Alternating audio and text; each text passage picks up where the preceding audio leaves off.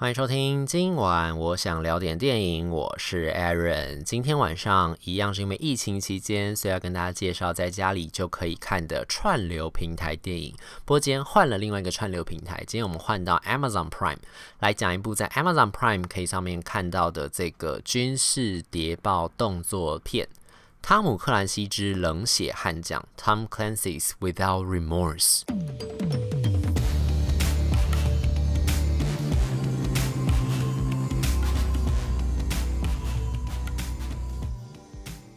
或者这个片其实可以简单的说就是 Without Remorse 啦，它是汤姆克兰西的其中一个系列小说。那这个 Amazon Prime 呢，其实我之前本来不知道它在台湾原来已经可以看到了。我是因为 Without Remorse 这个片子，就是我之前在有听过，就是他汤姆克兰西的一个小说要改编成一个新的作品，然后呢，这个作品就是就是这部冷血悍将嘛。然后它本来其实是派拉蒙影业要在院线上上映的这个电影，所以我那时候其实就算还蛮期待的这样。所以后来那时候查一查，就因为就是疫情。情的关系嘛，后来就是档期一直延延延，后来就听说他卖给了亚马逊，就 Amazon，然后呢，Amazon 就是他自己的 Amazon Prime 这个串流平台就把它上架了，他在四月三十号的时候上架的，所以那时候想说要介绍串流平台电影的时候，就想说，哎，那不然来看看会不会其实在台湾也已经看得到了。我其实本来不是要找 Amazon Prime 的，我本来是以为说会有一些台湾的其他的串流平台会把亚马逊的片子买下来，因为我一直都不知道原来 Amazon Prime 是可以。以在台湾直接看到，他没有锁 IP，不用翻墙，不用用 VPN 什么的，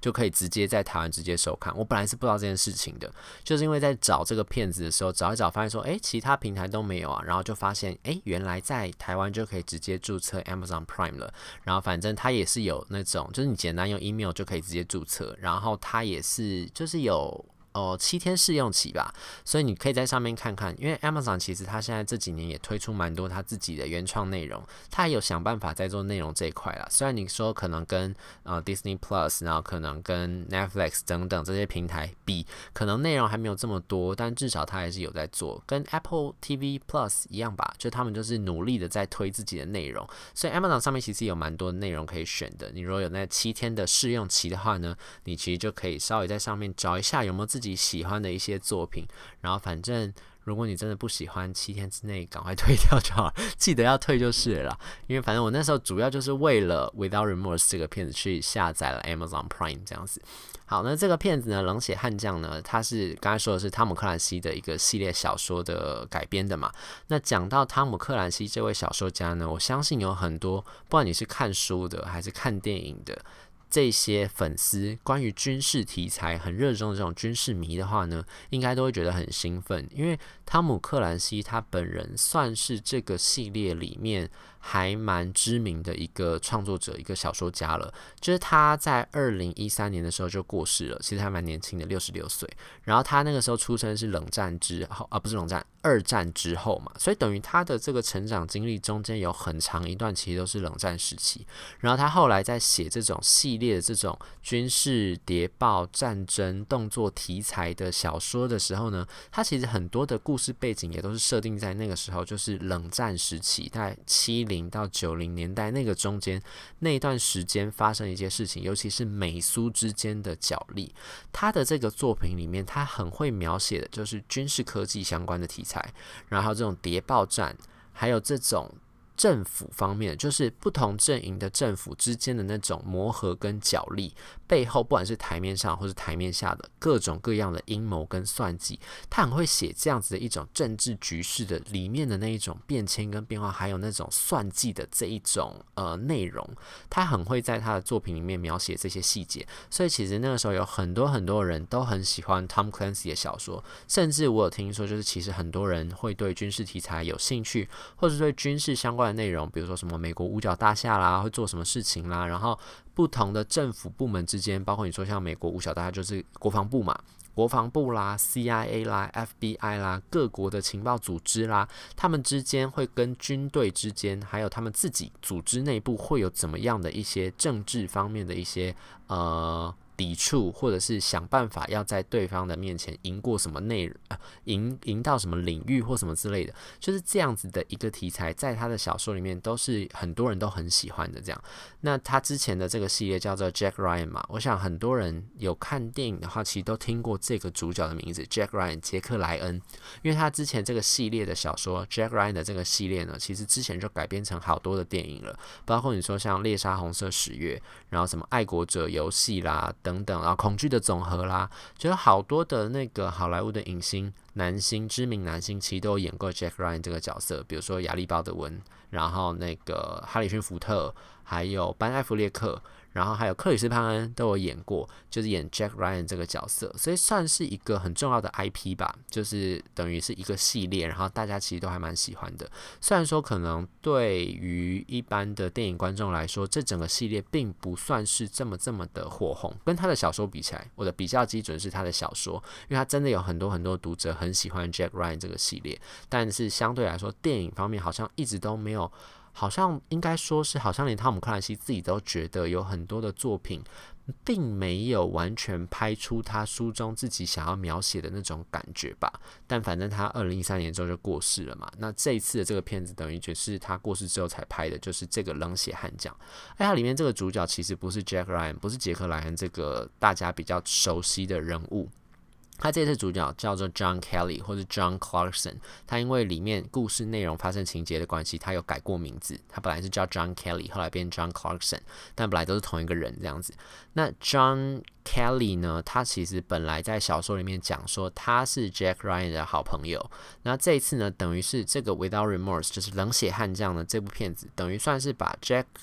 John Kelly 这个角色拉出来，重新独立变成他的起源电影，就讲说这个人物当初为什么会踏上变成一个呃呃，像在 Jack Ryan 系列小说里面这样子一个帮助 Jack Ryan 的一个盟友，他之前发生的事情是什么？然后为什么让他踏上变成有点像是类似特务员的这样子一个身份？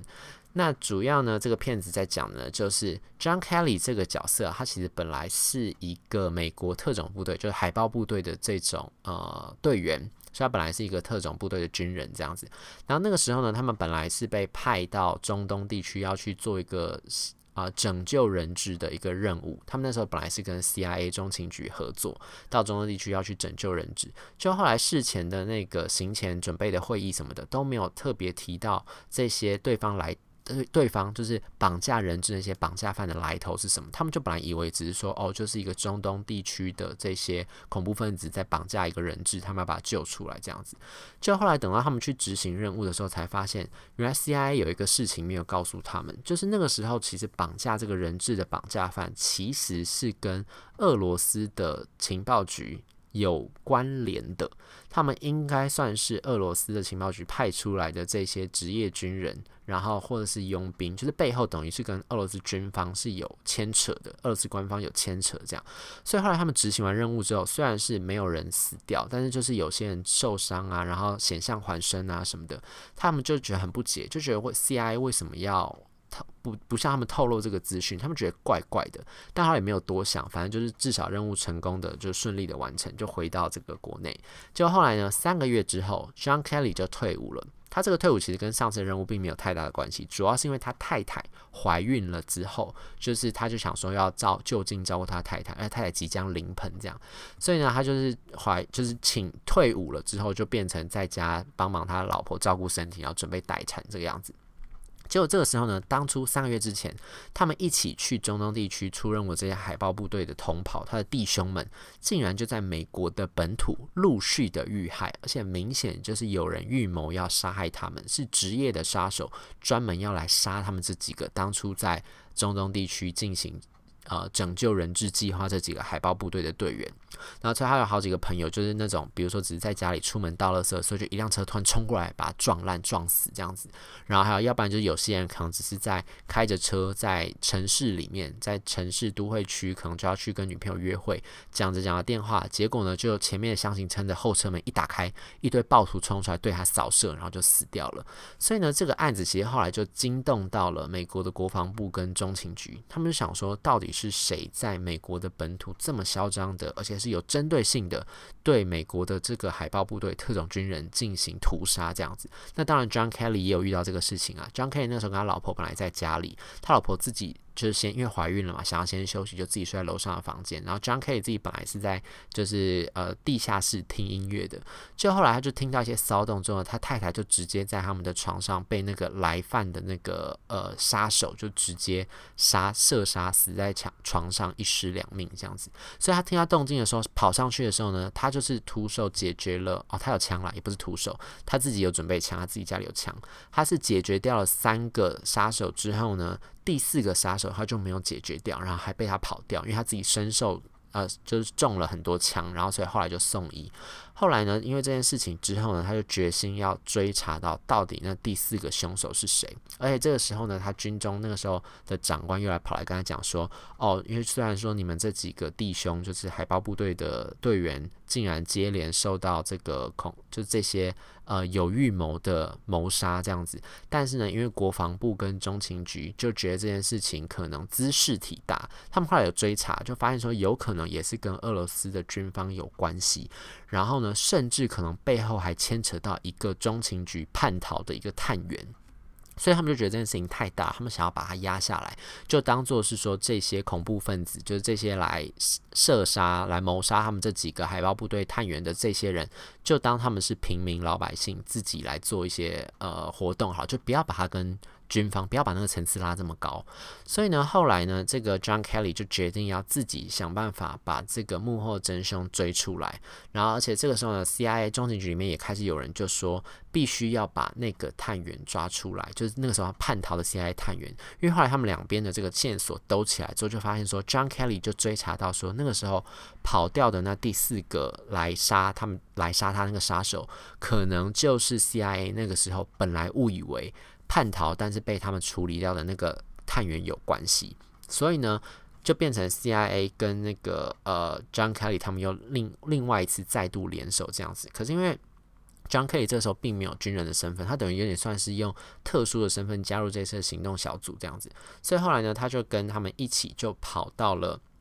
俄罗斯想要去追查到底幕后发生的事情是什么？到底那个探员为什么当初会叛逃 CIA？然后他叛逃了 CIA 之后呢？为什么又要帮助俄罗斯做事？然后甚至是当时那个挟持人质背后的那个呃真相是什么？到底他们那个时候俄罗斯军方为什么要伪装成中东的恐怖分子去把那个？呃，人质挟持到中东地区，然后呢，他们为什么拯救完了这个人质之后，就会惹来杀身之祸？然后他们到底面对的敌人是什么？难道真的就只是因为是这一个中情局的探员叛逃了之后，想办法要对他们不利，还是其背后牵扯到更大的阴谋？而且这个阴谋。会不会根本就来自美国本土？就是有一些有心之人想要借由这样子的一个纷争，然后让美国跟俄罗斯之间产生嫌隙，然后这个嫌隙不断的升高拉高之后呢，就牵扯到政府部门之间的角力，让美俄之间的关系变得更加复杂之后，就引发战争，然后到最后变成全面战争，然后有人就渔翁得利呢？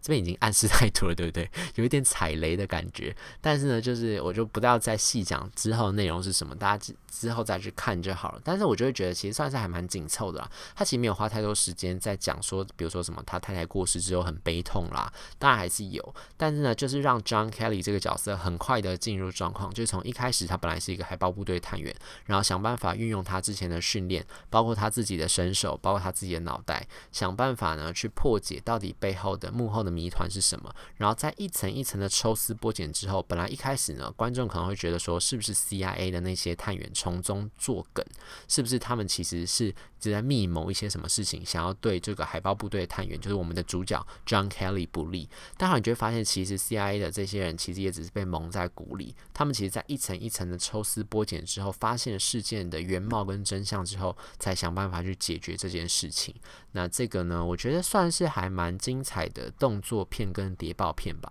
虽然我觉得用自己的小荧幕看那个声光效果真的不算顶好，我觉得有点可惜。就是像这种呃有花特效，然后尤其那种有炸啊，或者是有这个我说炸炸弹的炸啦，就是那种那种爆炸场面啦，或者是那种有驳火，有两方的军人就是拿着高级的先进武器在那边开枪扫射驳火，然后要用计。然后想办法逃出这个混乱的战局，这些场面调度什么的，我会觉得其实在小荧幕上面看有一点点可惜。但是呢，因为没办法嘛，戏院就关了，就是也只能这样子喽。就是当然是如果这样子的片子可以在大荧幕上面看到，一定更过瘾。就不管是声光效果还是什么呃整体的感受度，就是沉浸在那个片子里面的这一种。吸引人的程度，当然都会有不一样的感觉。但是因为现在情况就是这样嘛，大家也只能在家里看电影。或许你这种投影机或者家庭剧院搞不好，家庭剧院搞不好效果是还不错的啦。所以我自己是觉得看完之后是还蛮热血的。然后呢，他那个时候好像也有说，就是这个片子，就是那个呃 Michael B. Jordan 有说，就这个片子好像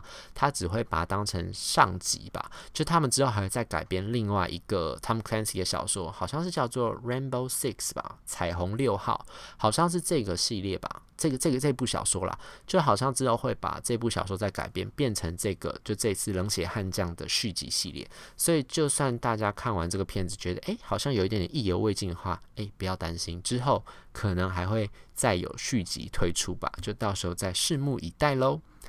以上就是今天想跟大家分享的这部《汤姆克兰西之冷血悍将》。如果对这节节目内容有任何的意见，欢迎留言，或者是到 Instagram 搜寻电影伦森私讯小盒子，让我知道。今晚我想聊的电影，我们下次再见，拜拜。